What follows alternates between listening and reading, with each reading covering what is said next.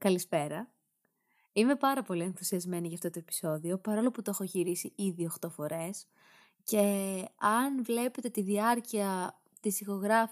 της ηχογράφησης, ναι, της ηχογράφησης που είναι κοντά μια μισή ώρα πιστεύω, κάντε το επί οκτώ και προσθέστε κι άλλο μέχρι να σκεφτώ αυτά που θα πω. Γενικά αυτό το επεισόδιο με έχει ξεκάνει λίγο. Τέλος πάντων, όχι, είμαι το ίδιο ενθουσιασμένη, αλήθεια, γιατί ε, η αλήθεια είναι ότι έχω μια λαχτάρα να τα πω με τον τρόπο που θέλω. Γι' αυτό και το έχω γυρίσει τόσες πολλές φορές. Γιατί θέλω να τα πω, ξέρω, να, να χρησιμοποιήσω τις λέξεις που θέλω, τον τρόπο που θέλω, ε, να το κάνω όσο καλύτερα μπορώ, να προσπαθήσω να εξηγήσω τη δική μου οπτική όσο καλύτερα μπορώ. Ε, και οι φίλοι μου και οι κοντινοί μου άνθρωποι αυτή τη στιγμή κατανοούν απόλυτα αυτό που λέω γιατί με ξέρουν. Τέλος πάντων. Ε, α, σύν το ότι τις τελευταίες δύο-τρεις φορές που το γύρισα, γιατί η τελευταία, η, η έξυπνη, η τελευταία τελεία, η έξυπνη, άφησα να το γυρίσω το επεισόδιο την τελευταία εβδομάδα του Δεκεμβρίου, που είχα φωνή σαν τον καρά, είχα κρυώσει και είχα και μπούκωμα, οπότε δεν πήγε καλά αυτό. Τέλος πάντων, τα αφήνω λίγο πίσω όλα αυτά. Το συγκεκριμένο επεισόδιο λοιπόν είναι αρκετά προσωπικό, όπως όλα τα επεισόδια, αλλά αυτό ένα βήμα παραπάνω. Ένα στάδιο παραπάνω, ένα παραπάνω, γενικά είναι παραπάνω, ε, γιατί, όχι γιατί, είναι ένα πιο προσωπικό επεισόδιο και αφορά τη χρονιά του δύο χιλιάδες είκοσι δύο.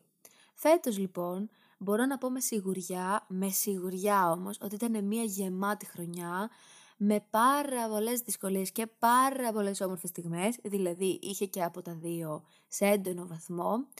Ε, και κάθε φορά που κάτι, που κάτι συνέβαινε, όχι απαραίτητα που κάτι συνέβαινε, που κάτι μάθαινε, εν πάση περιπτώσει, ε, έπαιρνα το κινητό μου και το έγραφα στις σημειώσεις και έτσι βγήκαν οι συνειδητοποιήσεις του δύο χιλιάδες είκοσι δύο που θα, που θα σας διαβάσω τώρα και θα σας εξηγήσω. Και μπορώ να πω, πριν ξεκινήσω από αυτό, ότι το συγκεκριμένο επεισόδιο χωρίζεται σε τρία μέρη και οι συνειδητοποιήσεις, που είναι πάρα πολλές, πάρα πολλές, ε, είναι το πρώτο μέρος, το πρώτο μέρος. Πάμε λοιπόν στην πρώτη συνειδητοποίηση που έχω γράψει εδώ πέρα, που είναι ότι ο αυθορμητισμός έχει διαφορά από την επιπολαιότητα. Λοιπόν, αυτό μου αρέσει που ξεκίνησα με κάτι σύνθετο. Είναι λίγο δύσκολο να το εξηγήσω θεωρητικά και θα σας εξηγήσω γιατί.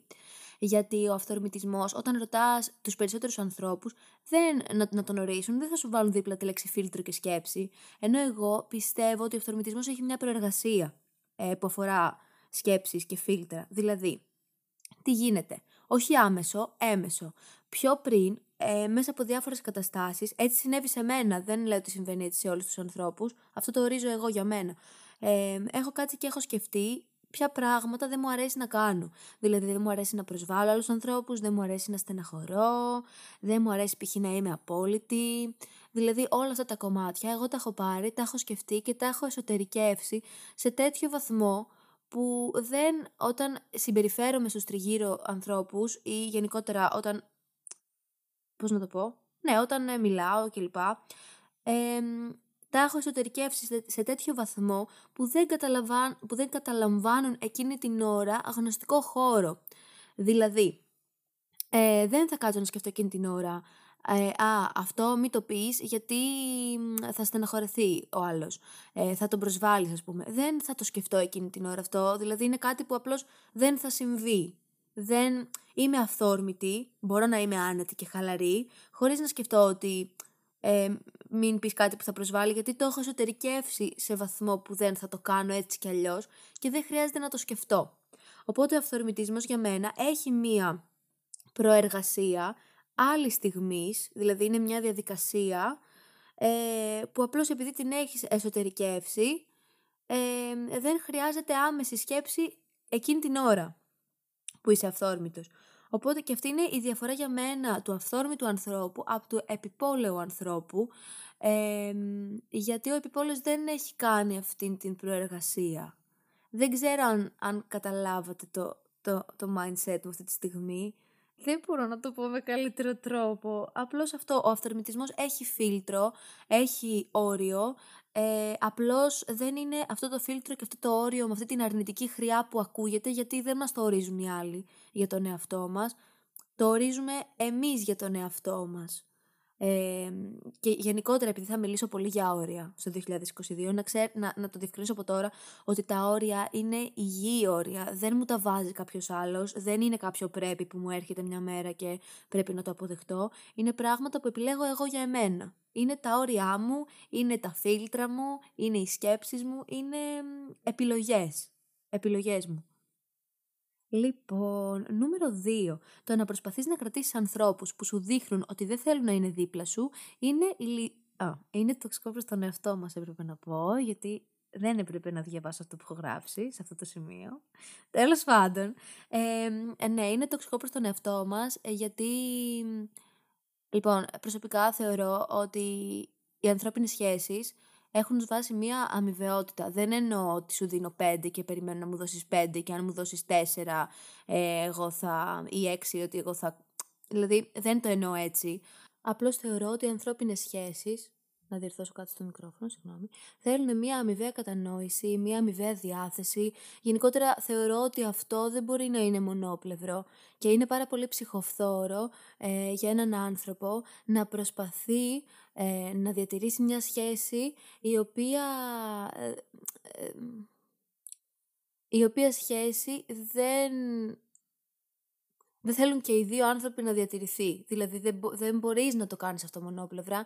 Είναι πάρα πολύ ψυχοφθόρο.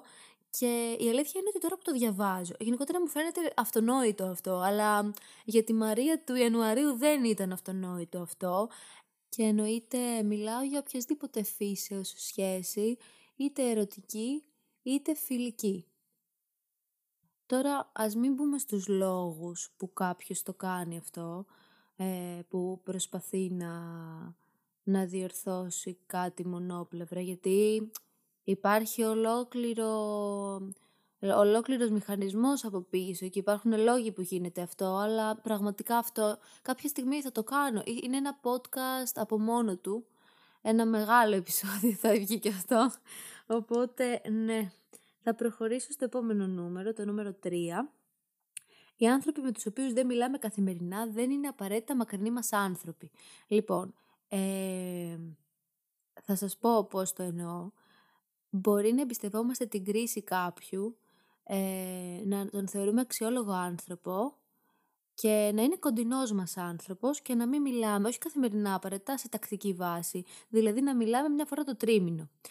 Όμως θέλω να κάνω εδώ έναν διαχωρισμό. Δεν είναι απαραίτητα μακρινοί μας άνθρωποι, μπορεί να είναι κοντινοί μας άνθρωποι, αλλά υπάρχει διαφορά ανάμεσα στον κοντινό άνθρωπο και στον φίλο. Δηλαδή, προσωπικά με τους φίλους μου θεωρώ πάρα πολύ σημαντική την τακτική ε, επικοινωνία. Όχι από την άποψη να κάθομαι να σημειώνω Δευτέρα μιλήσαμε, Τρίτη δεν μιλήσαμε, δεν το εννοώ έτσι. Απλώς θεωρώ ότι είναι, για μένα είναι πάρα πολύ αναγκαίο. Και είναι και κάτι πάρα πολύ όμορφο ε, το να υπάρχει αυτή η επικοινωνία και το τι κάνεις, πώς είσαι, χρειάζεσαι κάτι, ε, ε, έχει συμβεί κάτι που θες να μοιραστείς, κάτι όμορφο, κάτι, κάτι που σε δυσκολεύει. Γενικότερα αυτή η επαφή, το να, να, να δείχνεις το νιάξιμό σου μέσα από αυτόν τον τρόπο. Αυτό εννοώ. Οπότε ναι, οι άνθρωποι με τους οποίους δεν μιλάμε, θα διορθώσω το καθημερινά και θα πω σε τακτική βάση, δεν είναι απαραίτητα μακρινοί μας άνθρωποι, μπορεί να είναι κοντινοί μας άνθρωποι, αλλά δεν βάζω αυτούς τους ανθρώπους στο ίδιο, στην ίδια θέση που βάζω και τους φίλους μου, γιατί με τους φίλους, οι φίλοι είναι κάτι τελείως διαφορετικό από αυτό. Και προχωράω στο νούμερο τέσσερα. Αν σε ενοχλεί κάτι, το λες δύο φορές. Αν δεν αλλάζει ή αλλάζει τον τρόπο που το βλέπεις ή φεύγεις. Θα εξηγήσω γιατί έχω να κάνω πολλές διευκρινήσεις εδώ. Αρχικά για να, σε, για να με ενοχλεί εμένα κάτι προσωπικά, σημαίνει ότι είναι κάτι που για, για μένα είναι σημαντικό. Ε, δηλαδή, ε, δεν είναι κάτι που είναι εκτός των ορίων μου τελείως, γιατί αν ήταν κάτι πολύ εκτός των ορίων μου, εκεί δεν μπαίνω στη διαδικασία να συζητήσω. Ε, γιατί θεωρώ ότι κάποια πράγματα είναι τόσο εκτός των ορίων μου, κάποιες συμπεριφορές, ότι δεν υπάρχει λόγος να συζητηθούν, γιατί ε, δεν ταιριάζουμε. Δηλαδή εκεί πάει κάπου αλλού αν είναι πολύ εκτός των ορίων. Αλλά αν είναι εντός των ορίων, τι γίνεται τότε? Τότε ε, προσωπικά το συζητάω και υπάρχουν ε, ε, δύο τύποι ανθρώπων. Οι άνθρωποι που θα έχουν ε, την, πώς να το πω, που θα το λάβουν υπόψη τους και άνθρωποι που δεν θα το λάβουν υπόψη τους. Για μένα, οι άνθρωποι που δεν θα το λάβουν υπόψη τους, αυτό είναι καμπανάκι. Το ότι δεν λαμβάνει κάποιος υπόψη, ότι νιώθεις, ε, γιατί ε, δείχνει ότι... Για, ε, για τον τρόπο που ορίζω εγώ το ενδιαφέρον, αυτό δείχνει ότι δεν ενδιαφέρεται.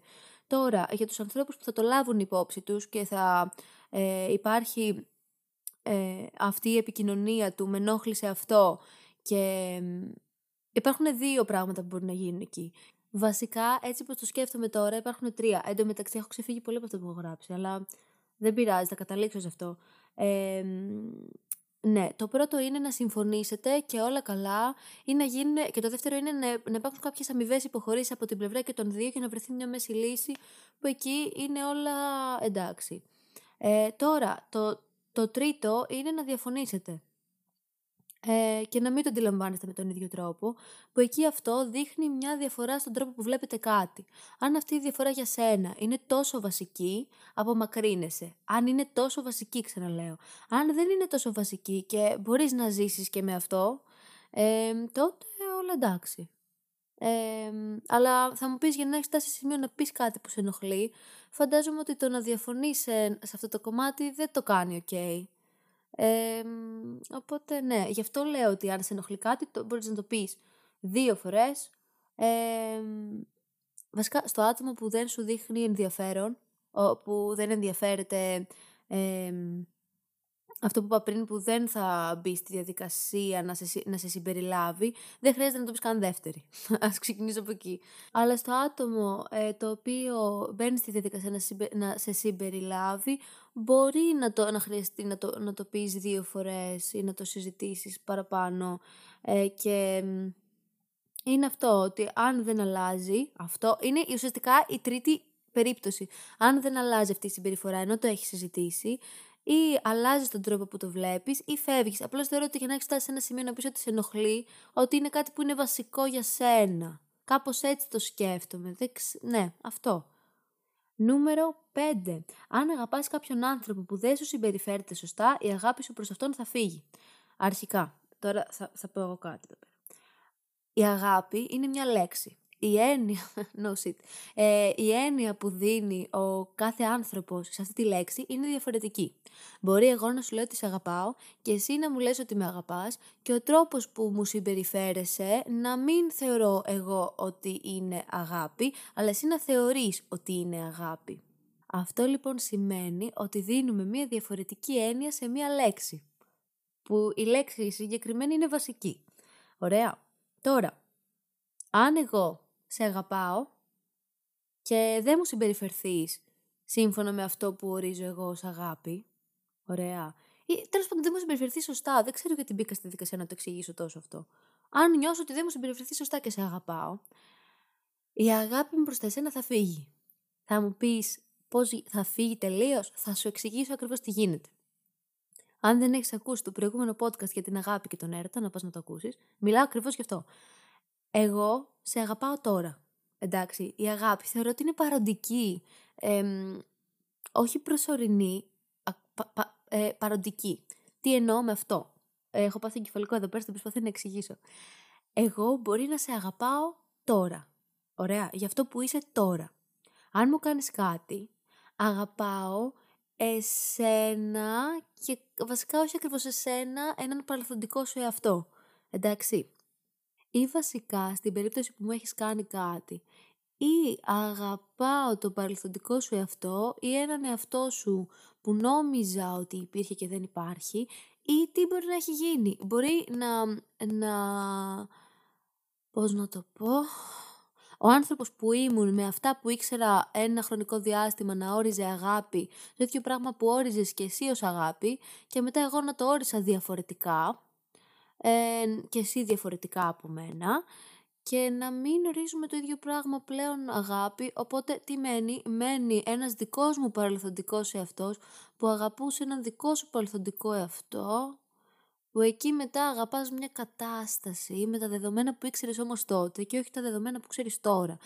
Ε, γι' αυτό λέω ότι ξεαγαπάς, γιατί Εντάξει, κάτι μένει. Απλώς νομίζω ότι η αξία αυτό που μένει είναι έμεση. Δηλαδή, έχει επιδράσει να σε αυτό που είσαι σήμερα, αλλά δεν έχει άμεση αξία. Δηλαδή, δεν είναι ότι θα συγκινηθείς ε, με το να θυμηθείς στιγμές που πέρασες με ανθρώπους που τους αγαπούσες παλιά και πλέον δεν τους αγαπάς και δεν είναι μέρος της ζωής σου.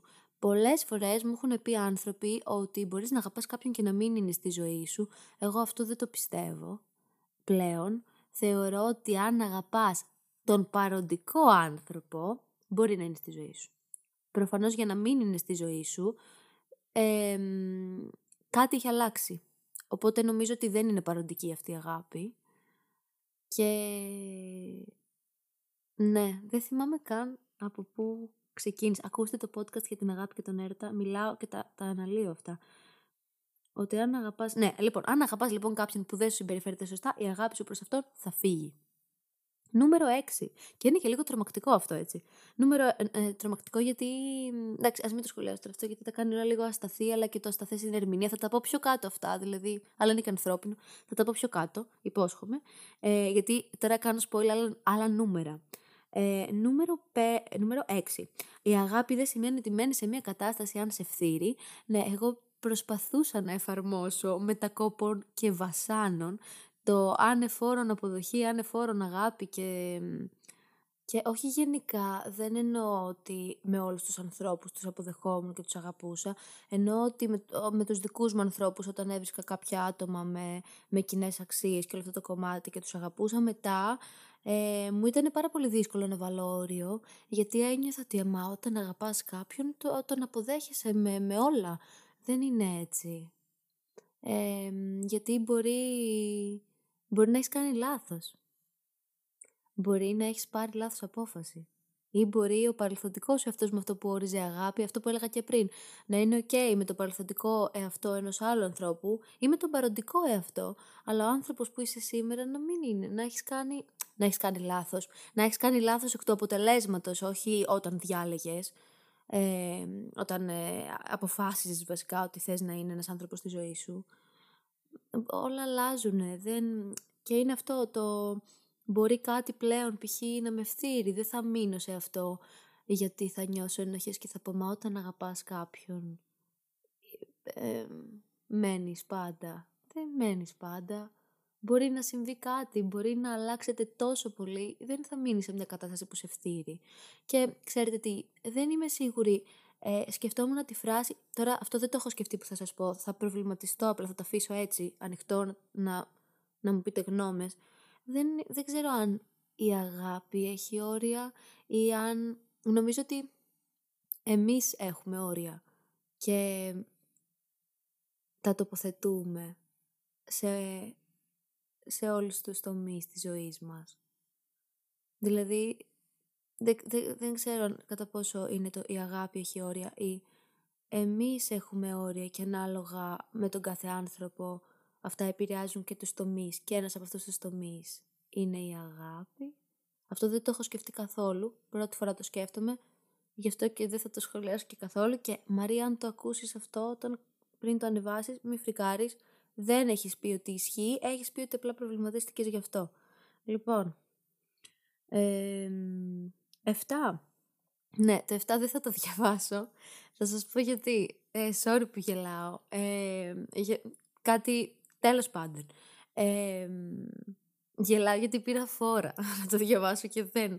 Ε, απλώς τι γίνεται. Κάποια από αυτά που σας λέω θέλουν κάποιες διευκρινήσεις για να σας δώσω να τα καταλάβετε. Ε, όχι να συμφωνήσετε, να καταλάβετε όμως το mindset μου. Όμως επειδή αυτές οι διευκρινήσεις σε κάποιες περιπτώσεις και σε κάποιες καταστάσεις είναι πολύ συγκεκριμένες και επειδή δεν αφορούν μόνο το δικό μου πρόσωπο, δεν θέλω να μπω στη διαδικασία αυτή. Θα μου πεις καλά και τα προηγούμενα πράγματα που λες με ανθρώπινες σχέσεις έχουν να κάνουν. Σίγουρα από κάπου βγαίνουν, όμως είναι κάτι πιο γενικό. Αυτό, αυτά που σας έχω πει είναι πιο γενικά πράγματα, ενώ το νούμερο εφτά για κάποιο λόγο είναι πολύ συγκεκριμένο. Και ναι, αυτό. Δεν θέλω να μπω σε αυτή τη διαδικασία. Οπότε προχωράω αισίως στο νούμερο οκτώ.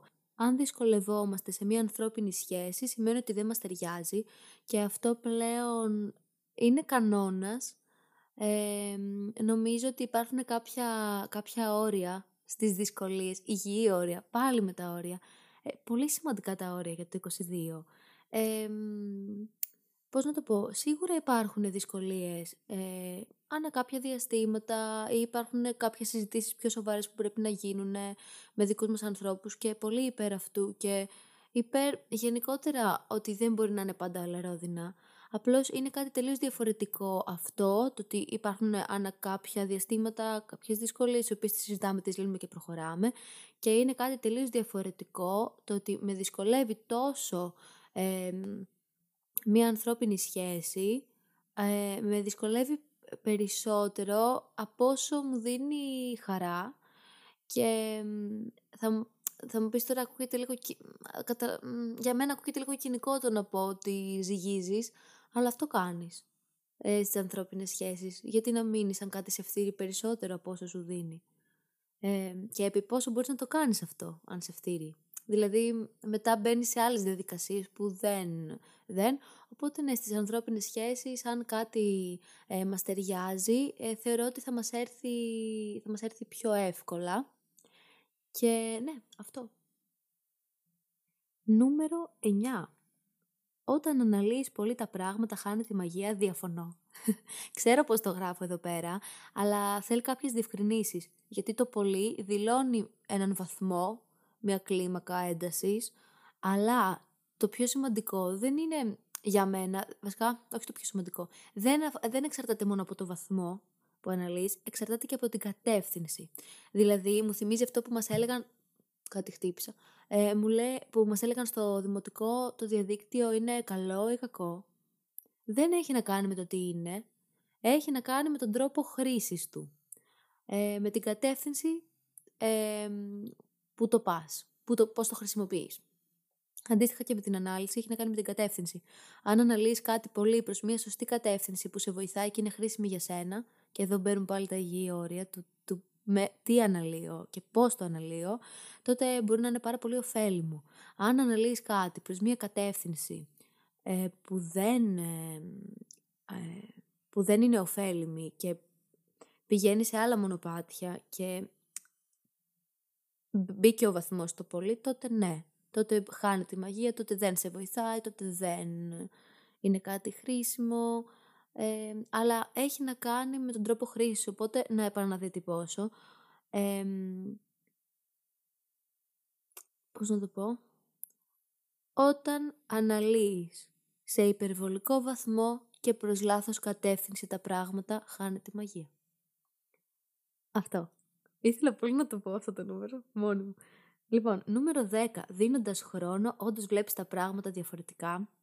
Και εδώ πέρα ειλικρινά, φέτος ήθελα να πάω στη Μαρία του παρελθόντος και να της πω σε παρακαλώ, σε παρακαλώ γιατί έγινε αυτό, γιατί συνέβη αυτό, ξέρω εγώ. Ε, πολλές φορές νιώθω ότι άρχισα να βλέπω τα πράγματα διαφορετικά, πολλές φορές το έπαθα αυτό και δεν είναι ότι δεν μετανιώνω για πράγματα γιατί... Θα σας πω τι γίνεται. Δεν μπορεί η Μαρία της τρίτης λυκείου να πάει στη Μαρία της πρώτης δημοτικού και να της πει «Μα γιατί δεν ξέρεις να διαβάζεις, είναι πολύ εύκολο». Έτσι και τώρα που βλέπω διαφορετικά τα πράγματα δεν γυρνάω πίσω να με, να με κρίνω. Εντάξει, αυτό που σας είπα το κάνω χαριτολογώντας να πω γιατί είναι κορίτσι μου δηλαδή. Αυτό ναι.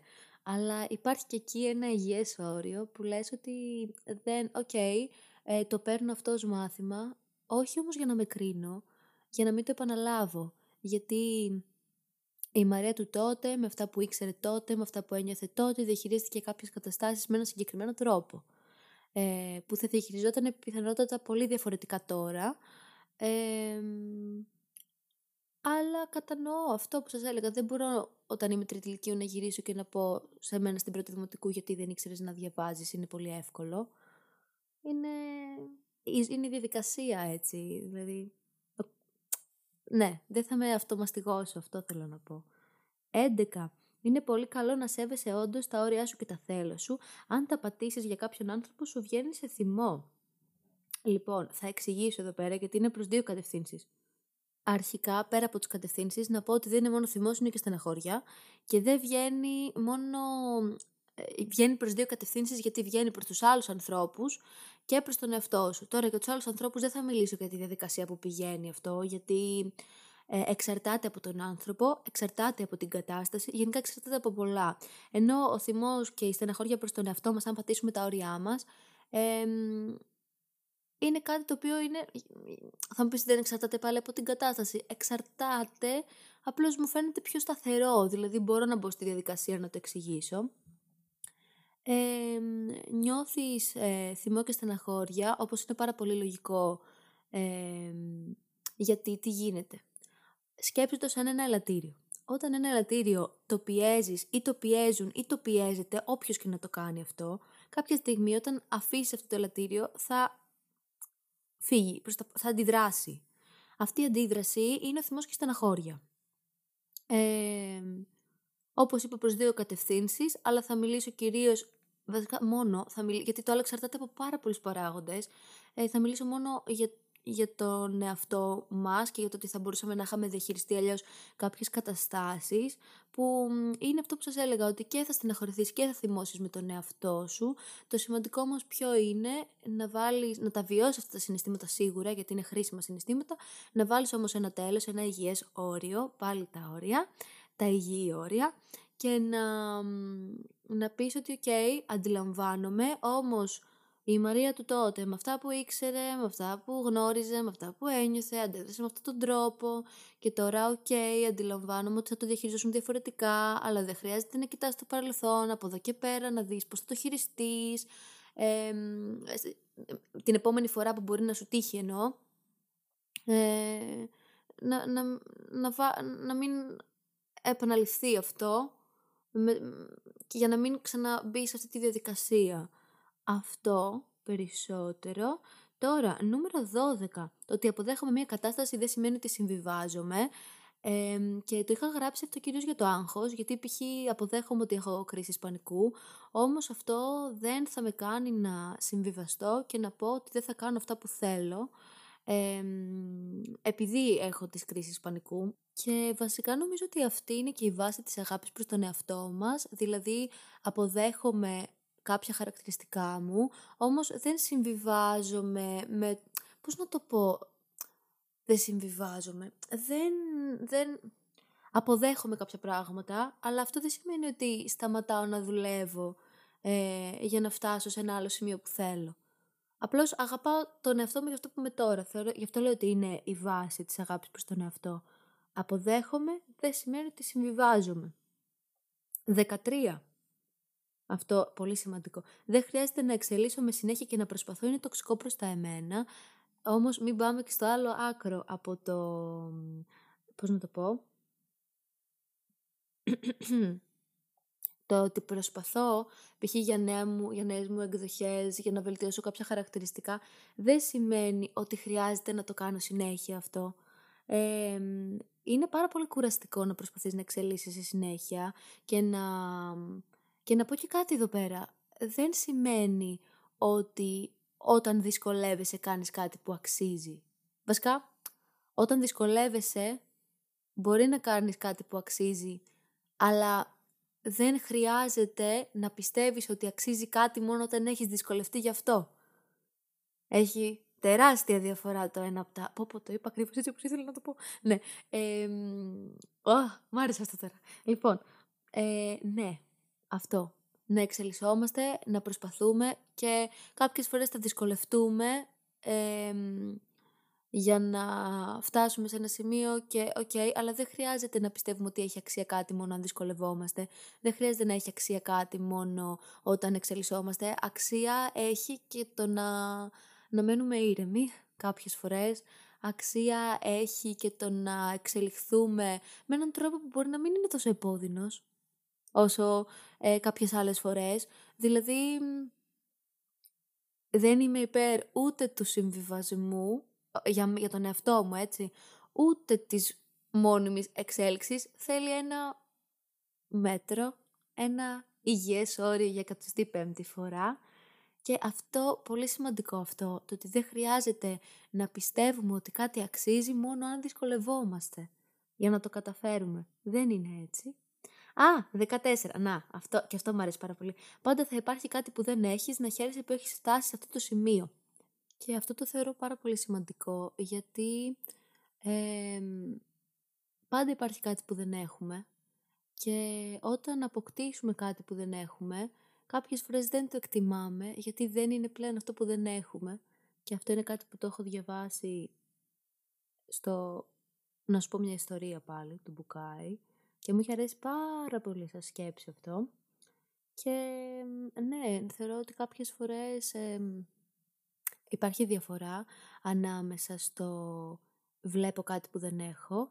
Υπάρχει διαφορά ανάμεσα στο θέτω κάποιον στόχο, τον επόμενο στόχο απευθείας. Και υπάρχει διαφορά στο θέτω κάποιον στόχο, εφόσον έχω πάρει το χρονικό διάστημα να, ε, πώς να το πω, να νιώσω ευγνώμων για αυτά που ήδη έχω. Είναι, είναι πολύ διαφορετικό συνέχεια να πηγαίνω από τον έναν στόχο στον άλλον και στον παράλληλο και στον παράλληλο. Είναι διαφορετικό να βλέπω μόνο αυτό που δεν έχω και είναι διαφορετικό να ευχαριστιέμαι το τώρα, να είμαι ικανοποιημένος, να παίρνω το χρόνο μου και να θέτω μετά από κάποιο σημείο έναν επόμενο στόχο που θα ήθελα να πετύχω. Το τελευταίο για μένα είναι το πιο υγιές. Νούμερο δεκαπέντε. Μπαίνοντας μέσα στο φόβο, παρατηρείς τη σκέψη σου και γνωρίζεις καλύτερα τον εαυτό σου. Ε, συμφωνώ, full, ε, και η αλήθεια είναι ότι συνήθως όταν ε, αγχώνομαι, ε, το να μπαίνω μέσα σε καταστάσεις που μου προκαλούν άγχος με βοηθάει πάρα πολύ, γιατί αντιλαμβάνομαι το τι σκέφτομαι και μετά βρίσκω εργαλεία για να αντιμετωπίσω αυτές τις σκέψεις την επόμενη φορά. Λοιπόν, δεκαέξι. Μην προσπαθείς να είσαι τέλειος, είναι υπεράνθρωπο. Ε, ναι, γενικότερα έχει να κάνει και αυτό με την συνεχόμενη εξέλιξη, αυτό που σας έλεγα πριν, ε, γιατί, πώς να το πω, δεν μπορούμε να είμαστε τέλειοι, πρέπει να αποδεχτούμε ότι δεν μπορούμε να τα κάνουμε όλα τέλεια, δεν χρειάζεται να προσπαθούμε συνέχεια να εξελισσόμαστε και να είμαστε τέλειοι σε όλα, μπορούμε να κάνουμε λάθη, δηλαδή αυτό είναι αυτά που λέγαμε και πριν. δεκαεπτά. Και το κομμάτι με τα λάθη και το ότι θα μπορούσαμε να το είχαμε διαχειριστεί κάπως αλλιώς τώρα έχει να κάνει με το να αποδεχτώ το παρελθοντικό μου εαυτό και όλο αυτό το κομμάτι. Έχει να κάνει και αυτό με την, με την τελειότητα, ας πούμε, που είναι κάτι υπεράνθρωπο, έτσι. Νούμερο δεκαεπτά. Χρειάζεται να είσαι μόνος χωρίς ερωτικές σχέσεις για να τα βρεις με τον εαυτό σου. Ως ένα βαθμό καταλαβαίνω αυτό που γράφω, αλλά... δεν νομίζω ότι έχει να κάνει με τις ερωτικές σχέσεις, νομίζω ότι έχει να κάνει με το είδος των ερωτικών σχέσεων που έχεις.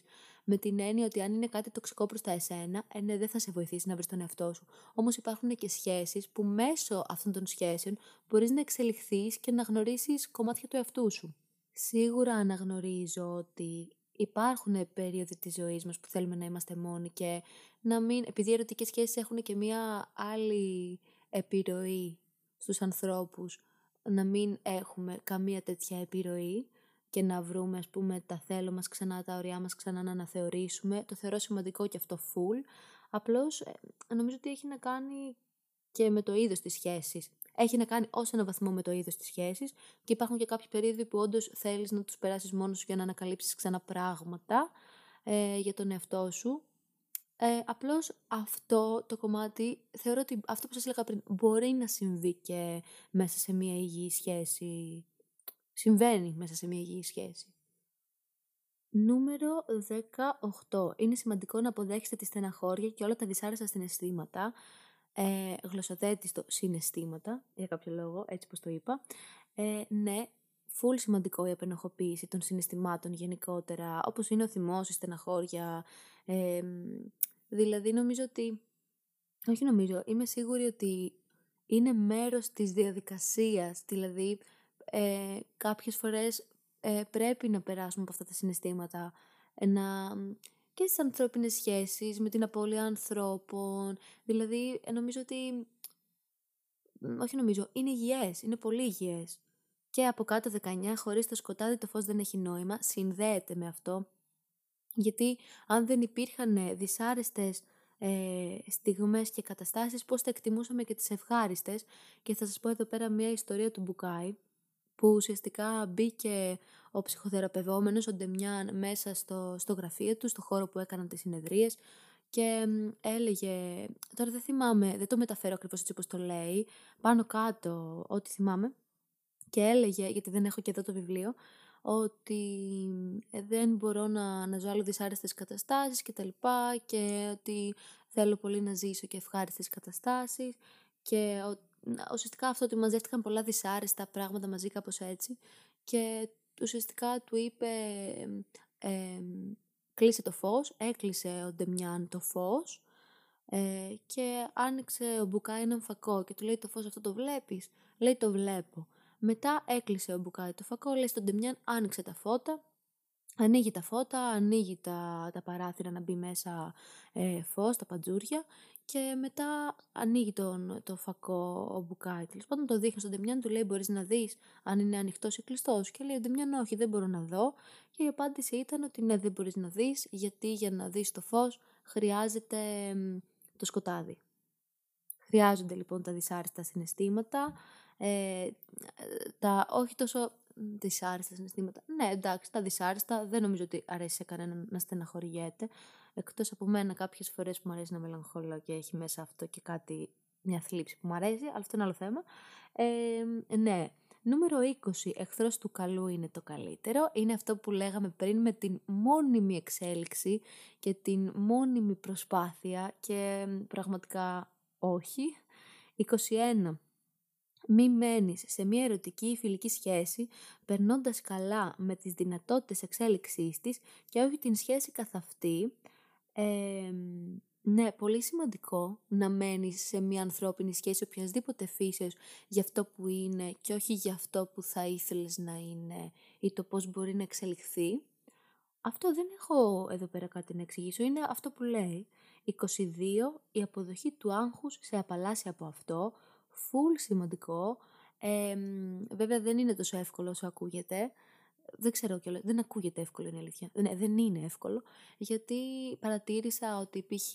εγώ επειδή φοβόμουν να μιλήσω μπροστά σε κόσμο, ότι όταν έλεγα πω πω τώρα που θα σηκωθώ και θα αγχωθώ και θα πάθω και το ένα και το άλλο και δεν μου αρέσει και τέτοια, ενώ όταν μου έδωσα το δικαίωμα, αποδέχτηκα αυτό το χαρακτηριστικό και μου έδωσα το δικαίωμα π.χ. να αγχωθώ, να τα χάσω, να σηκωθώ, να φύγω αν θέλω, τότε, τότε ένιωσα πολύ καλύτερα. Ήμουν σε φάση, ξέρεις τι μπορεί να σου συμβεί. Δηλαδή, εκεί όταν είπα ότι σου δίνω το δικαίωμα να σου συμβεί, κάπως ηρεμεί. Δεν είναι εύκολο και ούτε σημαίνει ότι αν το κάνεις μία φορά μπορείς να το πετύχεις και τις επόμενες. Έχει πισωγυρίσματα, έχει πολλά μέσα το άγχος. Θα κάνω και ένα επεισόδιο γι' αυτό, τώρα που το σκέφτομαι.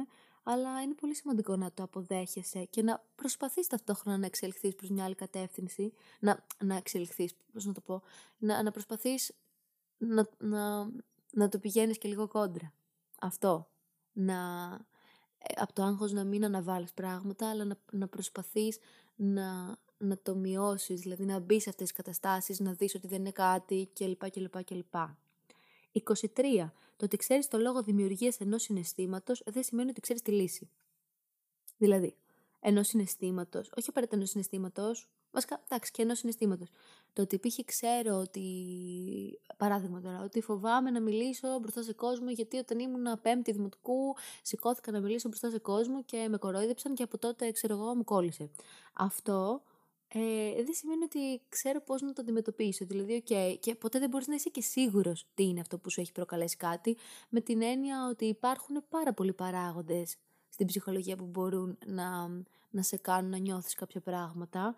Ε, δεν είναι κακό να έχεις έναν μπούσουλα, να ξέρεις ότι πάνω κάτω, ξέρω εγώ, έχει συμβεί αυτό και από τότε κλπ. Αλλά θεωρώ ότι... ναι, γι' αυτό προσωπικά έκανα και την πορεία από την ψυχολόγο που μου έδινε κατευθείαν τα εργαλεία για να αντιμετωπίσω το άγχος στην ψυχίατρο, που εκεί έμαθα τους λόγους ή κάποιους παράγοντες που π.χ. οδήγησαν στη δημιουργία του άγχους, και μετά δεν μπορούσα άλλο να αναλύω και να σκέφτομαι τους λόγους που έγινε, που δημιουργήθηκε. Ήθελα να το, να το πάρω και να το κάνω παροντικό και ξαναπήγα μετά σε ψυχολόγο για να μου δώσει ξανά τα εργαλεία.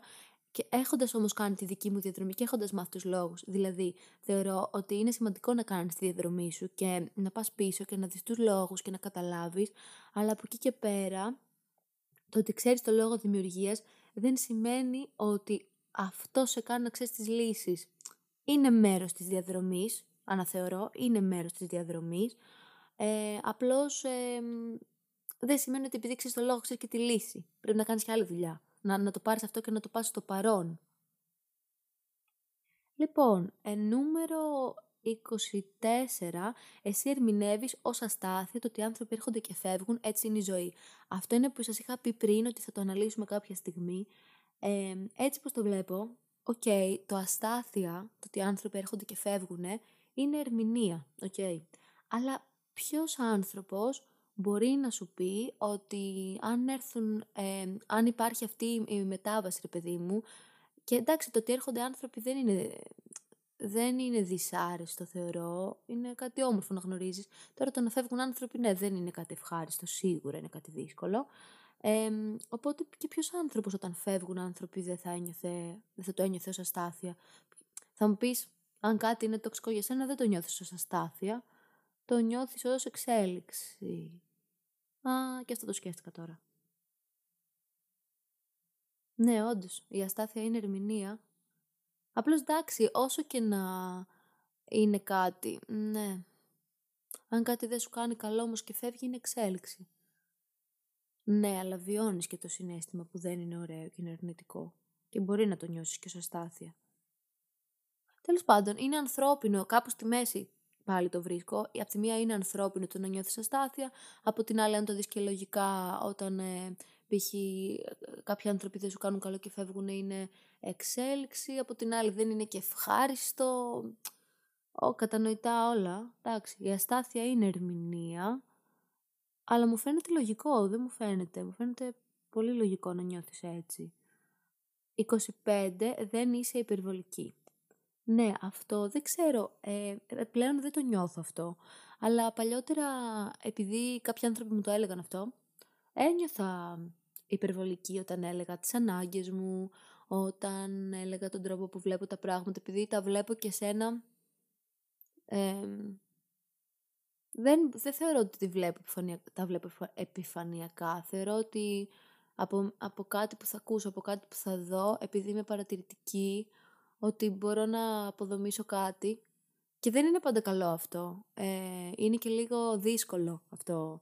Γιατί μου χτυπάνε καμπανάκια από κάτι που θα δω και είναι δύσκολο, από την... είναι ωφέλιμο για μένα, αλλά είναι δύσκολο από την άποψη ότι δεν μπορώ να, να, δε... πώς να, σου πω, να θεωρήσω πολλούς ανθρώπους αξιόλογους, δεν μπορώ, γιατί βλέπω και απορροφάω πράγματα και αυτό παλιότερα δεν με εμπιστευόμουν πολύ, έλεγα ότι... Έλα μωρέ, υπερβολική είσαι, ξέρω εγώ, αυτό δεν είναι κάτι. Επειδή μου το έλεγαν αυτό άλλοι άνθρωποι στο παρελθόν, ε, αλλά πλέον δεν το κάνω. Και δεν ξέρω, και για ποιο... ξέρω για ποιο λόγο το έκανα. Απλώς ε, δεν φοβάμαι πλέον να δω, να δω τα καμπανάκια, να δω πράγματα που μπορεί να μην μου αρέσουν. Δεν φοβάμαι να, να βάλω όρια. Δεν φοβάμαι να... να πληγωθώ από κάτι, γιατί πολλές φορές λες είμαι υπερβολική και τέτοια για να μην πληγωθείς και για να μην στεναχωρεθείς από κάτι. Ε, ναι, όχι, δεν, δεν, δεν είναι κάτι το οποίο πλέον με απασχολεί. Αλλά, να, ξέρεις τι, τώρα έτσι πως τα διαβάζω νιώθω εξέλιξη. Την βλέπω βασικά την εξέλιξη, γιατί πράγματα που έχω γράψει και τότε... τα συνειδητοποιούσα, τώρα μου φαίνονται αυτονόητα ότι δεν είναι έτσι. Αυτό. είκοσι έξι, τίποτα δεν είναι σταθερό. Ναι, εδώ πέρα δεν το εννοώ. Σίγουρα έχουμε κάποιες άγκυρες και καταλαβαίνετε απλώς ότι όλα ρέουν και ότι έχουμε μόνο το παρόν. Με αυτή την έννοια το λέω. Ότι έχουμε μόνο το παρόν. Αυτό εννοώ. είκοσι επτά, οι φιλίες είναι υπερβολικά σημαντικές και αυτή η φράση με έκανε λίγο να συνειδητοποιήσω ότι όλα αυτά που λέω προς τα πάνω είναι πράγματα τα οποία ε, ναι μεν έχω μάθει μέσω αυτών, απλώς είναι λίγο πράγματα τα οποία μιλάνε για, για, για φθορά, για δυσκολία, για όρια, για θέλω, δηλαδή είναι λίγο...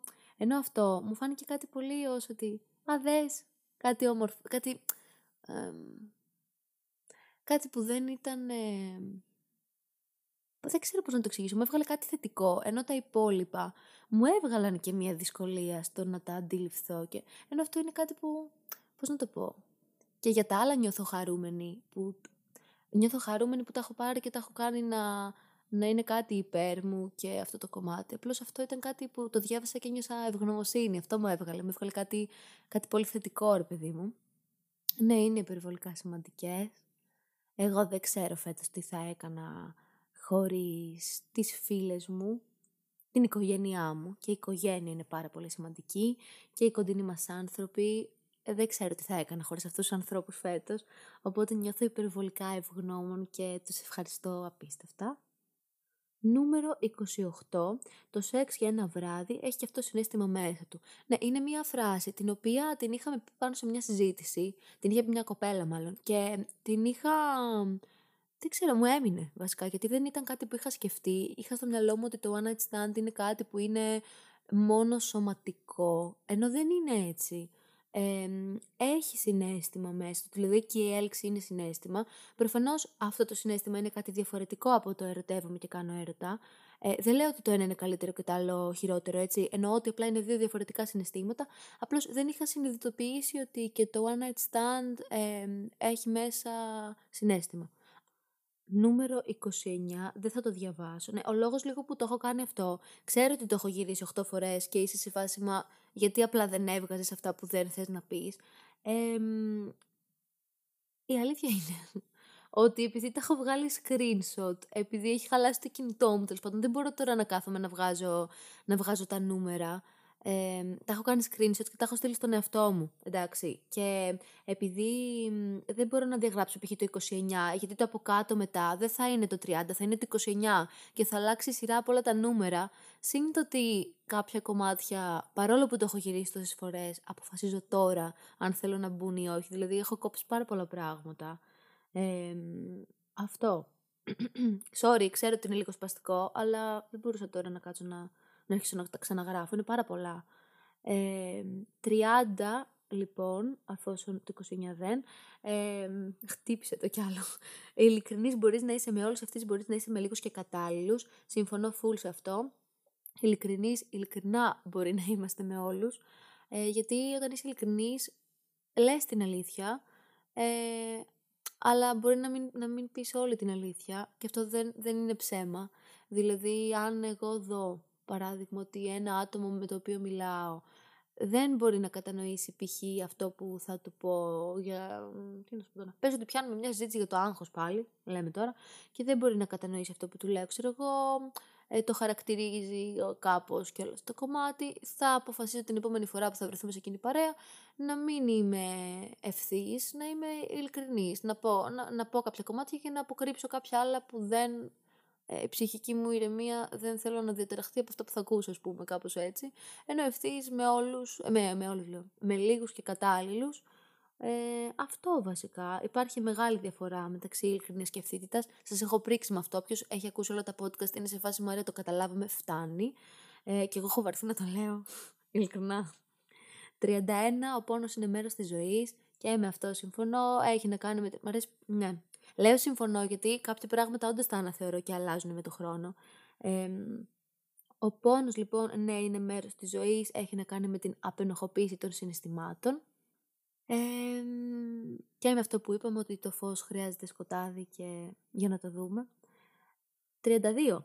Αυτό το έχω τσιμπήσει σε πολλές και βιβλίου, θέλω να ξέρετε, και είναι κάτι που δεν... ναι, θα το διαβάσω. Το να πιστεύεις σε αξίες είναι πιο μόνιμο από τα πρόσωπα που τις υιοθετούν. Αν φύγουν τα πρόσωπα, μένουν οι αξίες. Οκ, okay, ε, ναι, και αυτό σας είχα πει και στο προηγούμενο podcast, ότι είναι και η αγάπη, ε, ότι όταν οι δικές μου αξίες, ένα μέρος της τέλος πάντων, όταν οι δικές μου αξίες αντιστοιχούν στις αξίες του άλλου, ε, οπότε και να φύγουν αυτά τα πρόσωπα, οι αξίες μένουν. Βέβαια, και αυτό το έχω γράψει για το διαγωνισμό μέσα σε εκείνο το κείμενο, αν έχετε ακούσει το προηγούμενο podcast, αυτό δεν σημαίνει ότι δεν βιώνω την απώλεια. Επειδή δηλαδή αξισμένουνε και επειδή τα πρόσωπα αυτά δεν τις αντιπροσωπεύουν πλέον, αυτό δεν σημαίνει ότι δεν πονάει και ότι λέω «Α, εντάξει, έχω τις αξίες που είναι μόνιμες».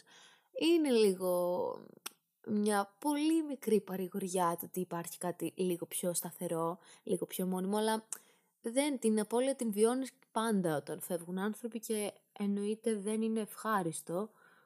Βασικά δεν ξέρω αν εννοείται ότι δεν είναι ευχάριστο. Εξαρτάται. Υπάρχουν περιπτώσεις που έχεις ανάγκη. Εντάξει, ευχάριστο. Πώς να το πω, νιώθεις μια ανακούφιση. Υπάρχουν περιπτώσεις που μπορεί να νιώσεις ανακούφιση, που φεύγεις από, από μια κατάσταση. Ε, και υπάρχουν περιπτώσεις που είναι δύσκολο. Εξαρτάται, ναι, εξαρτάται τι έχει συμβεί. Εν πάση περιπτώσει, αυτό. Οι αξίες είναι πιο μόνιμες. Ε, ναι, αυτό. Κάτι πιο μόνιμο. τριάντα τρία. Δεν θα το διαβάσω. Ε, τριάντα τέσσερα. Δεν έχουν τόσο σημασία τα λόγια, σημασία έχουν οι πράξεις. Θα σας πω γιατί. Τα λόγια είναι λέξεις. No shit. Τι γίνεται τώρα? Ήταν αυτό που σας έλεγα πριν. Εμείς δίνουμε έννοιες σε αυτές τις λέξεις και μπορεί να χρησιμοποιούμε την ίδια λέξη και να εννοούμε κάτι τελείως διαφορετικό. Οπότε δεν μένω τόσο στα λόγια, γιατί παρόλο που χρησιμοποιούμε την ίδια λέξη, ο τρόπος με τον οποίο συμπεριφερόμαστε μπορεί να είναι τελείως διαφορετικός.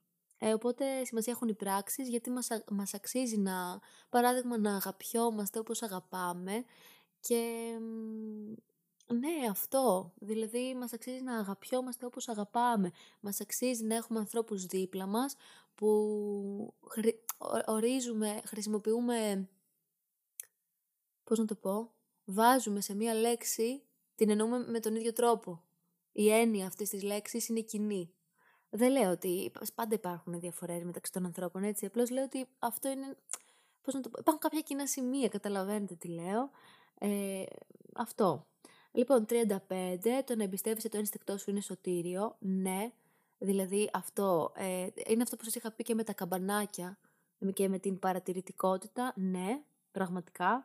Ε, είκοσι τρία, όχι είκοσι έξι, τριάντα έξι. Το να φέρνεις μία παρελθοντική κατάσταση που δεν υφίσταται πλέον στο παρόν σου, επηρεάζει το μέλλον σου. Αρχικά είναι πάρα πολύ λογικό και βασικά είναι πάρα πολύ καλό να απενοχοποιούμε τα αρνητικά συναισθήματα και να τα βιώνουμε και να στεναχωριόμαστε και στο παρόν για κάτι που μπορεί να μην ανήκει στο παρόν και οκ, okay, καταστάσεις και οκ, okay, τα περνάμε όλα αυτά. Εκεί είναι αυτό που είχαμε πει, να μπαίνουν τα υγιή όρια και να πούμε μέχρι εδώ, από εδώ και πέρα πρέπει να κοιτάξω το παρόν μου. Και επίσης το παρόν επηρεάζει και το μέλλον, δηλαδή δε, καλό είναι να μην αγχωνόμαστε για κάτι που, πώς να το πω, για κάτι μελλοντικό, γιατί αυτό, για, να μην αγχωνόμαστε για κάτι μελλοντικό. Όχι, δεν θέλω να το θέσω έτσι. Θέλω απλώς να πω ότι, ωραία, αν μια κατάσταση, ας το πω έτσι, αν μιας, αν μια κατάσταση μας αγχώνει, για παράδειγμα, το πώς θα τη διαχειριστούμε στο μέλλον, αυτό που θα μας βοηθήσει είναι να τη διαχειριστούμε, να, να τη διαχειριστούμε στο παρόν, να καταλάβουμε ότι το μέλλον μας εξαρτάται από το παρόν μας, από τη δουλειά που κάνουμε τώρα, από τον τρόπο που σιγά σιγά μαθαίνουμε να διαχειριζόμαστε, που προσπαθούμε, που, που, που, όλο αυτό το κομμάτι. Οπότε το παρόν, ε, αν αλλάξουμε το παρόν, αλλάζουμε και το μέλλον. Επόμενο νούμερο, νούμερο τριάντα επτά, ναι, είναι λογικό. Α, ωραία, θα το πω αυτό με δικά μου λόγια. Στη ζωή μας κάποιοι άνθρωποι έρχονται και κάποιοι άνθρωποι φεύγουν, είτε από επιλογή δική τους, είτε από επιλογή δική μας. Όποια και να είναι η περίπτωση, δεν είναι κάτι εύκολο. Ε, τουλάχιστον για μένα είναι κάτι δύσκολο και έχω γράψει ότι όταν αυτές οι μεταβολές συμβαίνουν σε μικρό χρονικό διάστημα με πολλούς ανθρώπους, είναι λογικό να φοβάσαι να εμπιστευτείς. Είναι κάτι το οποίο ε, είναι πάρα πολύ λογικό και εγώ έχω φτάσει προσωπικά και σε σημείο να είμαι καχύποπτη ε, με ανθρώπους, όμως δεν μπορώ να δώσω κάποια συμβουλή πάνω σε αυτό, γιατί δεν το διαχειρίστηκα μόνη μου, το διαχειρίστηκα ε, με τη βοήθεια των δικών μου ανθρώπων, των φίλων μου, της οικογένειάς μου, με την ψυχολόγο. Ε, Ναι, και ουσιαστικά μου έδειξαν μέσα από τη στήριξή τους ότι δεν χρειάζεται να είσαι καχύποπτη και ότι, πώς να το πω, βασικά, ως προς το κομμάτι της εμπιστοσύνης, ξέρετε τι σκέφτηκα τώρα. Σκέφτηκα κάτι, πω, πω, μου ήρθε, πραγματικά μου ήρθε τώρα, δεν το είχα σκεφτεί έτσι, ότι είναι πολύ λογικό να, πώς να το πω, ωραία, να αναλαμβάνουμε ευθύνη που εμπιστευτήκαμε κάποιους ανθρώπους, Ε, γιατί εμείς κάναμε την επιλογή αυτή, όμως να αναλαμβάνουμε μέχρι εκεί την ευθύνη. Το αν π.χ. ένα άτομο προδώσει την εμπιστοσύνη μας, ε, δεν είναι, δεν είναι δικιά μας ευθύνη να την αναλάβουμε. Οπότε είναι πολύ λογικό π.χ. να στεναχωρεθώ ή τέλος πάντων να βιώσω ό,τι συνέστημα είναι να, να βιώσω. Απλώς θα αναλάβω την ευθύνη μόνο για την επιλογή που έκανα και όχι για αυτό που συνέβη. Που είναι πάρα πολύ σημαντικό. Παναγία μου, δεν το είχα σκεφτεί αυτό έτσι. Εντάξει, αυτό το podcast σήμερα πραγματικά με έχει βοηθήσει πάρα πολύ, ε. Και πραγματικά, πραγματικά, αν...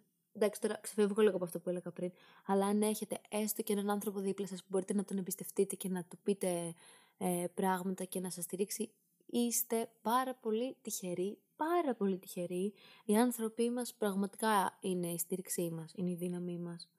Ε, συνεχίζω στο τριάντα οκτώ. Εντάξει, δεν λέω κάτι, λέω απλώς ε, αυτό με τις έννοιες και τις λέξεις, ότι αυτό που έλεγα και πριν με άλλα λόγια, ότι μπορεί μια λέξη να, να την εννοούμε και οι δύο και να έχει διαφορετικό νόημα για τον κάθε άνθρωπο. τριάντα εννιά δεν θα το διαβάσω, σαράντα δεν θα το διαβάσω, σαράντα ένα δεν θα το διαβάσω, σαράντα δύο όμως θα το διαβάσω. Ο θυμός είναι ένα χρήσιμο συναίσθημα, το οποίο δεν μπορώ να εφαρμόσω τύπου με καμία Παναγία. Προσπαθώ πάρα πολύ, πάρα πολύ να το εφαρμόσω και δεν μπορώ, γιατί αυτό που σας λέω, ακόμα και αν π.χ. κάποιο άτομο που πιστεύω ότι με αγαπάει μου συμπεριφερθεί με έναν τρόπο που πιστεύω ότι δεν αρμόζει σε αυτό, τι θα πω, ορίζουμε διαφορετικά την έννοια του αγαπάω και είναι λέξη και δεν μπορώ να θυμώ. Εντάξει, θα θυμώσω λίγο, αλλά δεν, θα θυμ... δεν μπορώ να... να κρατήσω αυτό το θυμό, γιατί κατανοώ απλώς ότι το εννοούμε δια... για κάποιο λόγο. Δεν σκέφτομαι ότι αυτό που μου είπες είναι παπάντζα. Παράδειγμα, σκέφτομαι ότι το εννοούμε διαφορετικά, ρε παιδί μου, όταν το λέμε. Εντάξει, είναι και ανάλογα την περίπτωση, έτσι. Αν αντιληφθώ ότι ένας άνθρωπος έχει αντίληψη και κάνει. Γι' αυτό σας λέω από τους φίλους μου θυμώνω πιο, πιο εύκολα, γιατί αντιλαμ... καταλαβαίνω ότι οι φίλοι μου έχουν αντίληψη π.χ. και ότι αν το κάνω σημαίνει κάτι τελείως διαφορετικό από ότι αν το κάνει ένας άκυρος. Αν κάνει κάτι ένας άκυρος, ρε παιδί μου. Ή επίσης, ε, αν αντιληφθώ ότι. Ε, ε, ορίζουμε διαφορετικά κάποια πράγματα, όσο και να λέω ότι εντάξει αντιλαμβάνομαι ότι δίνουμε άλλη έννοια σε μία λέξη, ναι, αυτό δεν σημαίνει ότι μετά είμαι χαχά μπουχουχού όλα καλά, ε, δεν θέλω να είμαι δοτική μετά όταν συμβαίνει αυτό, δεν μου βγαίνει ρε παιδί μου, δεν απομακρύνομαι, μπορεί να το κάνω και αυτό, ε, δεν μπορώ να να σε έχω στη ζωή μου, αν αντιληφθώ μια τόσο μεγάλη διαφορά ε, όπως είχα πριν. Αυτό βασικά. Δηλαδή δεν είναι ότι θα θυμώσω, δεν θα κρατήσω κακία, δεν θα κακιώσω. Απλώς ε, θα αποφασίσω. Εκεί αποφασίζω. Όταν καταλαβαίνω ότι π.χ. εννοούμε τόσο διαφορετικά το νιάξιμο ή όλο αυτό το κομμάτι... Ναι, ναι, απλώς απομακρύνομαι, δεν... γιατί μας αξίζει αυτό, να αγαπιόμαστε όπως αγαπάμε. Πολύ σημαντική φράση αυτή για μένα. σαράντα τρία. Είναι άλλο να χαρακτηρίζεις κάποιον και άλλο να λες πως έκανε να νιώσεις. Επειδή είμαι ενοχική, νιώθω καλύτερα προς το παρόν με το δεύτερο. Ναι, δεν ξέρω αν έχει να κάνει με τις ενοχές, απλώς δεν μου αρέσει να χαρακτηρίζω, γιατί πάντα προσπαθώ να καταλάβω και αυτό είναι λίγο αντιφατικό με τα όρια. Εκεί εμένα με δυσκολεύει πολύ. Ε, αλλά, εντάξει, μ, καταλαβαίνω ότι ο θυμός κάποιες φορές και τα όρια, ότι ο, ο θυμός βοηθάει για τα όρια, αλλά εν τέλει έχω καταλάβει ότι μπορείς να βάλεις όρια και να, να πιστέψεις κάτι και να, να μην είσαι, πώς να το πω, να μην είσαι επικριτικός, χωρίς να κρίνεις τον άλλον, να βάλεις ένα όριο και να πεις good for you, αυτό που κάνεις, ok, το καταλαβαίνω, το αντιλαμβάνομαι, το βλέπεις με διαφορετικό τρόπο, όμως είναι κάτι που εγώ ας πούμε δεν... Δεν το βλέπω έτσι και δεν θέλω να το υιοθετήσω και να το αποδεχτώ. Οπότε, οκ, okay, τη βρίσκουμε την άκρη, κουτσά στραβά. σαράντα τέσσερα. Όχι, αν σε ενοχλήσει κάτι δεν είναι δικό σου θέμα, πρέπει να το εκφράσεις και αν οι άλλοι όντως φίλοι σου θα ενδιαφερθούν να σε ακούσουν και να βρείτε μία μέση λύση. Συμφωνώ, φουλ, είναι αυτό που λέγαμε πριν για την αμοιβαιότητα. Ότι αν μου συμβεί κάτι δεν είναι μόνο δικό μου θέμα. Είναι ακριβώς το ίδιο πράγμα. Δεν είναι μόνο δικό μου θέμα. Ε, ή αν συμβεί κάτι στους φίλους μου δεν είναι μόνο δικό τους θέμα. Ότι όλα αυτά καλό είναι να τα συζητάμε, να τα λύνουμε, να βρούμε μια μέση λύση για να είμαστε όλοι ευχαριστημένοι. Αυτό. Νούμερο σαράντα πέντε. Είναι υγιές να έχεις μια γενική προσδοκία στο μυαλό σου ως προς το πώς πρέπει να σου συμπεριφερθούν, πώς θέλεις τέλος πάντων να σου συμπεριφερθούν οι φίλοι σου και οι κοντινοί σου άνθρωποι. Αν κάποιος συμπεριφερθεί πολύ εκτός των ορίων σου, σημαίνει ότι δεν ταιριάζεται. Ε, ναι, συναντούσα ανθρώπους που μου έλεγαν ε, μην έχεις προσδοκίες, μην έχεις προσδοκίες. Και το θεωρώ τοξικό το να μην έχεις προσδοκίες. Θεωρώ ότι είναι αυτό που λέμε το υπεράνθρωπο, το προσπαθώ να είναι. Τε, να, Να είμαι τέλεια τέλειος, να εξαρτάμαι μόνο από τον εαυτό μου. Ο άνθρωπος είναι κοινωνικό, δεν συμβαίνει έτσι. Είναι πολύ υγιές να έχουμε προσδοκίες στο μυαλό μας για ανθρώπους. Και τοξικό για μένα έτσι, εγώ το θεωρώ έτσι. Δεν σημαίνει ότι αν εσείς το υιοθετείτε, ότι κάνετε κάτι λάθος. Εγώ για τον εαυτό μου δεν είναι κάτι που το θέλω αυτό. Και ναι, αν κάποιος συμπεριφερθεί πολύ εκτός των ορίων σου, αυτό κρύβει άλλες νοοτροπίες από πίσω και θέλει ανάλυση ε, για να αντιληφθείς. Ποιες είναι οι διαφορές που, που σε οδήγησαν, που, που σε οδήγησαν να... Τι, πώς έγινε αυτή η συμπεριφορά, δηλαδή τι έχει από πίσω, πο, τι αντιλαμβανόμαστε διαφορετικά. Και συνήθως όταν συμβαίνει αυτό και νιώθεις ότι κάτι είναι πολύ εκτός των ορίων σου, και σημαίνει ότι έχετε διαφορετική κρίση και σε άλλα πράγματα. Ε, έτσι το βλέπω. Ε, το σαράντα έξι δεν θα το διαβάσω, σαράντα επτά δεν θα το διαβάσω. Νούμερο σαράντα οκτώ. Δεν μπορείς να είσαι ευθύς με άτομα που σου ζητάνε να είσαι ευθύς αλλά δεν αντέχουν την ευθύτητά σου. Πραγματικά αυτός είναι ο νούμερο ένα, καλά το λέω, νούμερο ένα κανόνας, ναι, της διατήρησης της ψυχικής μας ηρεμίας. ε, ναι Όχι, δηλαδή εμένα και να μου ζητήσουν, αν μου ζητήσει κάποιο άτομο να, είμαι, ε, να μιλήσω με ευθύτητα και ξέρω ότι δεν την αντέχει, ε, δεν θα μιλήσω με ευθύτητα. Και προφανώς αυτό το άτομο για να μην μπορώ να του μιλήσω με ευθύτητα δεν είναι και φίλος μου, οπότε δεν υπάρχει και θέμα ως προς αυτό. Απλώς ε, είμαι ειλικρινής, λέω, δεν, δεν τα λέω όλα. σαράντα εννιά. Το να είναι παρεξηγησιάρης ένας φίλος σου δεν είναι κάτι μικρό, δεν μπορείς να εκφραστείς ελεύθερα. Αυτό... Το είχα με πει σε μια συνεδρία με την ψυχολόγο και είχα αντιληφθεί ότι ενώ ας πούμε δεν το είχα στο μυαλό, δεν το είχα στο μυαλό όμως κάτι το οποίο είναι σοβαρό. Ναι, είναι πολύ σοβαρό γιατί εκεί δεν μπορείς να είσαι ευθύς και αυτό δημιουργεί θέμα σε φιλία. Για μένα προσωπικά. Το για μένα προσωπικά ογδόντα δύο φορές. εκατό. Πόσες το έχω πει. πενήντα. Αν δεν πεις ότι κάτι σε ενοχλεί, πως το άλλο άτομο θα γνωρίζει τα όρια σου και δεν θα κάνει πράγματα που σε πληγώνουν. Βέβαια, πρόσεχε μην αρχίσεις να λες τα αυτονόητα, εκεί βρίσκεσαι σε λάθος περιβάλλον για σένα.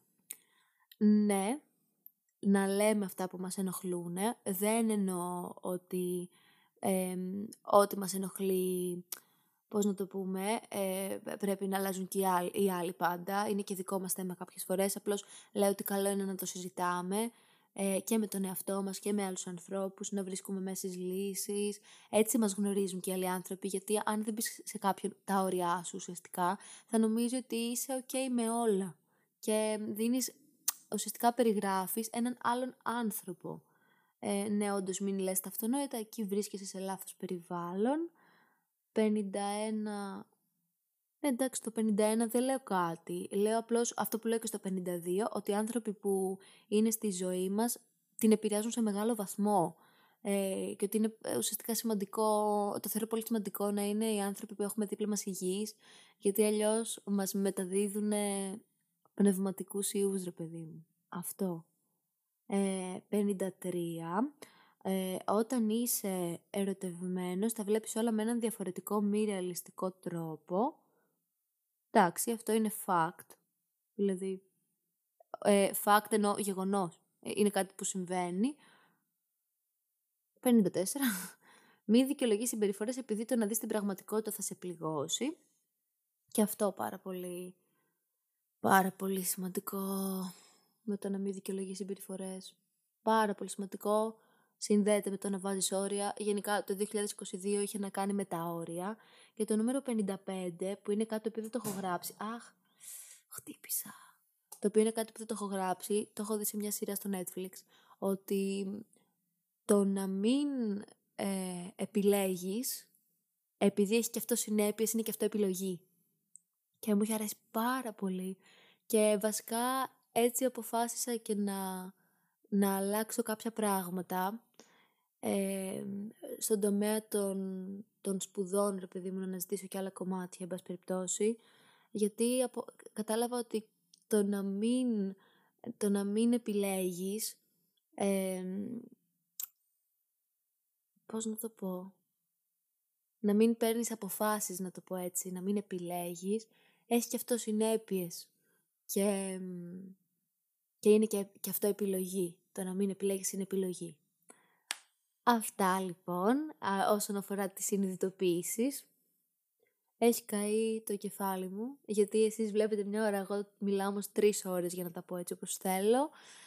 Και να πω ότι γι' αυτό λέω ότι ήταν γεμάτη χρονιά, γιατί είχε πάρα πολλά πράγματα μέσα, πάρα πολλά μαθήματα. Και να πω ότι διαφωνώ πάρα πολύ, βασικά ως ένα βαθμό, με την φράση του «οι καταστάσεις είναι αυτές που μας έκαναν τους ανθρώπους που είμαστε σήμερα», γιατί δεν είναι οι καταστάσεις, δεν είναι αυτά που μας συνέβησαν, είναι ο τρόπος που τα διαχειριστήκαμε εμείς, οι δικοί μας άνθρωποι, οι φίλοι μας, η οικογένειά μας. Και γουργουρίζω πάρα πολύ. Σταμάτα. Και γι' αυτό το λόγο τα εύσημα δεν τα δίνω στις καταστάσεις, τα δίνω σε μένα, σε εσένα, σε εσάς, στους φίλους, στην οικογένεια, σε όλους τους ανθρώπους που βοήθησαν αυτές τις καταστάσεις και αυτά τα βιώματα να τα, να τα γυρίσουμε και να τα, να τα διαχειριστούμε με τον καλύτερο δυνατό τρόπο που μπορούμε, για να βγάλουμε από μέσα όσα θετικά πράγματα μπορούμε να βγάλουμε. Και αυτό εξαρτάται από, από εμάς και τους ανθρώπους μας. Δεν εξαρτάται από καμία άσχημη κατάσταση, από καμία άσχημη συμπεριφορά, από καμία άσχημη λέξη. Δεν είναι οι καταστάσεις που μας κάνουν να είμαστε αυτοί που είμαστε. Είμαστε εμείς και οι άνθρωποι μας. Και με αυτή τη μετάβαση θα περάσω στο δεύτερο μέρος, που είναι αφιερωμένο σε αυτούς τους ανθρώπους που ήταν μαζί σε, σε όλα, και στα εύκολα και στα δύσκολα. Ε, και λέγεται «Αυτό που θέλω να σου πω». Αυτό που θέλω να σου πω είναι ότι το εκτίμησα πάρα πολύ που είχες έρθει σε εκείνη τη συναυλία μαζί μου, παρόλο που δεν σου αρέσει αυτή η μουσική, για να μην πάω μόνη μου. Αυτό που θέλω να σου πω είναι ότι έχεις πάρα πολύ πλάκα και ότι χαρίζεις απίστευτες στιγμές γέλιο στην παρέα. Αυτό που θέλω να σου πω είναι ότι πέρασα υπέροχα σε αυτό το ταξίδι που είχαμε πάει μαζί και ανυπομονώ για το επόμενο. Αυτό που θέλω να σου πω είναι ότι γράφεις υπέροχα και νιώθω πολύ ευγνώμων που μου εμπιστεύτηκες κάτι τόσο δικό σου και αποτέλεσε την αφορμή για να δημιουργηθεί το πρώτο μας κομμάτι στις Ανεμόνες. Αυτό που θέλω να σου πω είναι ότι νιώθω πάρα πολύ ευγνώμων που είσαι στη ζωή μου και ότι έχεις έρθει σαν δώρο. Αυτό που θέλω να σου πω είναι ότι παρόλο που το γέλιο σου μου τρυπάει τα αυτιά, μου αρέσει που πηγαίνουμε σε παραστάσεις θεάτρου μαζί. Αυτό που θέλω να σου πω είναι ότι το τριήμερο που ήρθε στο Βόλο πέρασα τέλεια και χάρηκα που δεν χρειαζόταν να έχω κοινωνική μπαταρία γιατί σε ξέρω χρόνια και νιώθω πολύ βολικά μαζί σου. Αυτό που θέλω να σου πω είναι ότι σε αγαπώ πάρα πολύ και όσο ήμουν Βόλο μου είχαν λείψει πάρα πολύ η αγκαλιά σου και η φροντίδα σου. Αυτό που θέλω να σου πω είναι ότι μ' αρέσει πάρα πολύ η σχέση που έχουμε και θέλω να κρατήσει όσα έχει. Αυτό που θέλω να σου πω είναι ότι περιμένω από τους ανθρώπους τριγύρω μου να με αγαπήσουν με τον υπέροχο τρόπο που με αγαπάς εσύ όλα αυτά τα χρόνια. Αυτό που θέλω να σου πω είναι ότι σε αγαπάω πάρα πολύ και νιώθω ότι ό,τι και να κάνω ποτέ δεν θα μπορέσω να σου δείξω πόσο πολύ σε αγαπάω. Και όσο και να προσπαθήσω, πάντα θα νιώθω ότι μπορώ να κάνω κάτι παραπάνω για σένα. Αυτό που θέλω να σου πω είναι ότι στα μάτια σου βλέπω τη δεύτερη μαμά μου. Αυτό που θέλω να σου πω είναι ότι ειλικρινά σε θαυμάζω για όσα πράγματα μπορείς να κάνεις ταυτόχρονα και ελπίζω μια μέρα να σου μοιάσω. Αυτό που θέλω να σου πω είναι ότι είσαι από τους πιο όριμους ανθρώπους που έχω γνωρίσει και χάρηκα πάρα πολύ που σε γνώρισα σε μια πολύ random στιγμή από εκεί που δεν το περίμενα. Αυτό που θέλω να σου πω είναι ότι μου αρέσουν πολύ οι συζητήσεις μας. Αυτό που θέλω να σου πω είναι ότι η ιστορία σου αποτέλεσε αφορμή για να μάθω πράγματα για ένα θέμα για το οποίο δεν είχα ιδέα. Αυτό που θέλω να σου πω είναι ότι παρόλο που βάζεις κούπα στις εννιά η ώρα το πρωί, δεν θα ήθελα να μένει κανένας άλλος από πάνω. Αυτό που θέλω να σου πω είναι ότι έχεις μία πολύ ευγενική ψυχή. Αυτό που θέλω να σου πω είναι ένα μεγάλο ευχαριστώ για την ευθυντητά σου και τη στήριξή σου σε πολύ δύσκολες στιγμές. Αυτό που θέλω να σου πω είναι ότι ανυπομονώ να γυρίσουμε Βόλο για να σε κερδίσω στο τάβλι για ακόμα μια φορά. Αυτό που θέλω να σου πω είναι ένα μεγάλο ευχαριστώ γιατί μου έμαθες να εκφράζομαι και να, να λέω λίγο περισσότερο αυτά που νιώθω, να ξεκομπλάρω. Αυτό που θέλω να σου πω είναι ένα μεγάλο ευχαριστώ που όταν σου είπα ότι κάτι με ενοχλεί, μου είπες ότι δεν είναι δικό μου θέμα, ότι είσαι ανοιχτή στο να το συζητήσουμε και μου έδειξες πώς συμπεριφέρεται μια φίλη. Αυτό που θέλω να σας πω λοιπόν είναι ότι ειλικρινά δεν μπορώ να απαριθμίσω, να συμπεριλάβω όλες τις στιγμές. Είναι ένα ελάχιστο δείγμα, ελάχιστο δείγμα από αυτά που έχω μάθει. Είναι κάτι πάρα πολύ μικρό μπροστά σε όλο αυτό που έχετε κάνει για μένα. Και θέλω να σας πω ένα τεράστιο ευχαριστώ γιατί ποτέ δεν χρειάστηκε να σας πω πώς, πώς συμπεριφέρονται οι φίλοι, πώς συμπεριφέρεται η οικογένεια, πώς συμπεριφέρονται οι άνθρωποι που, που σε νοιάζονται. Δεν το θεωρώ δεδομένο, δεν το θεωρώ καθόλου δεδομένο και νιώθω πάρα πολύ τυχερή. Δεν ξέρω τι θα έκανα χωρίς εσάς. Και είναι ένα πολύ μικρό δείγμα, πολύ μικρό δείγμα της ευγνωμοσύνης που νιώθω. Και ξέρετε τι, κάποιες φορές σκέφτομαι αε, αν μπορώ να ζήσω χωρίς κάποιους ανθρώπους και η απάντηση είναι ότι μπορώ, απλώς δεν θέλω.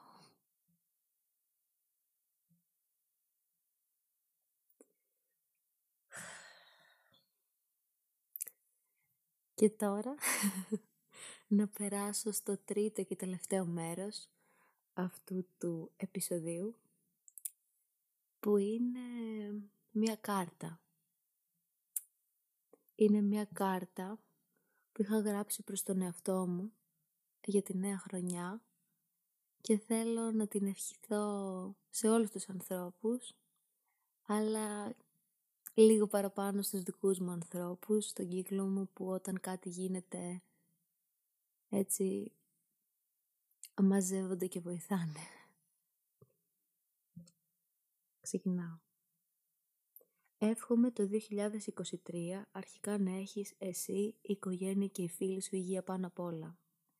Εύχομαι να είσαι δημιουργική, να θυμάσαι ότι η ζωή έχει τα πάνω της και τα κάτω της. Όλα περνάνε. Δώσε χώρο και χρόνο.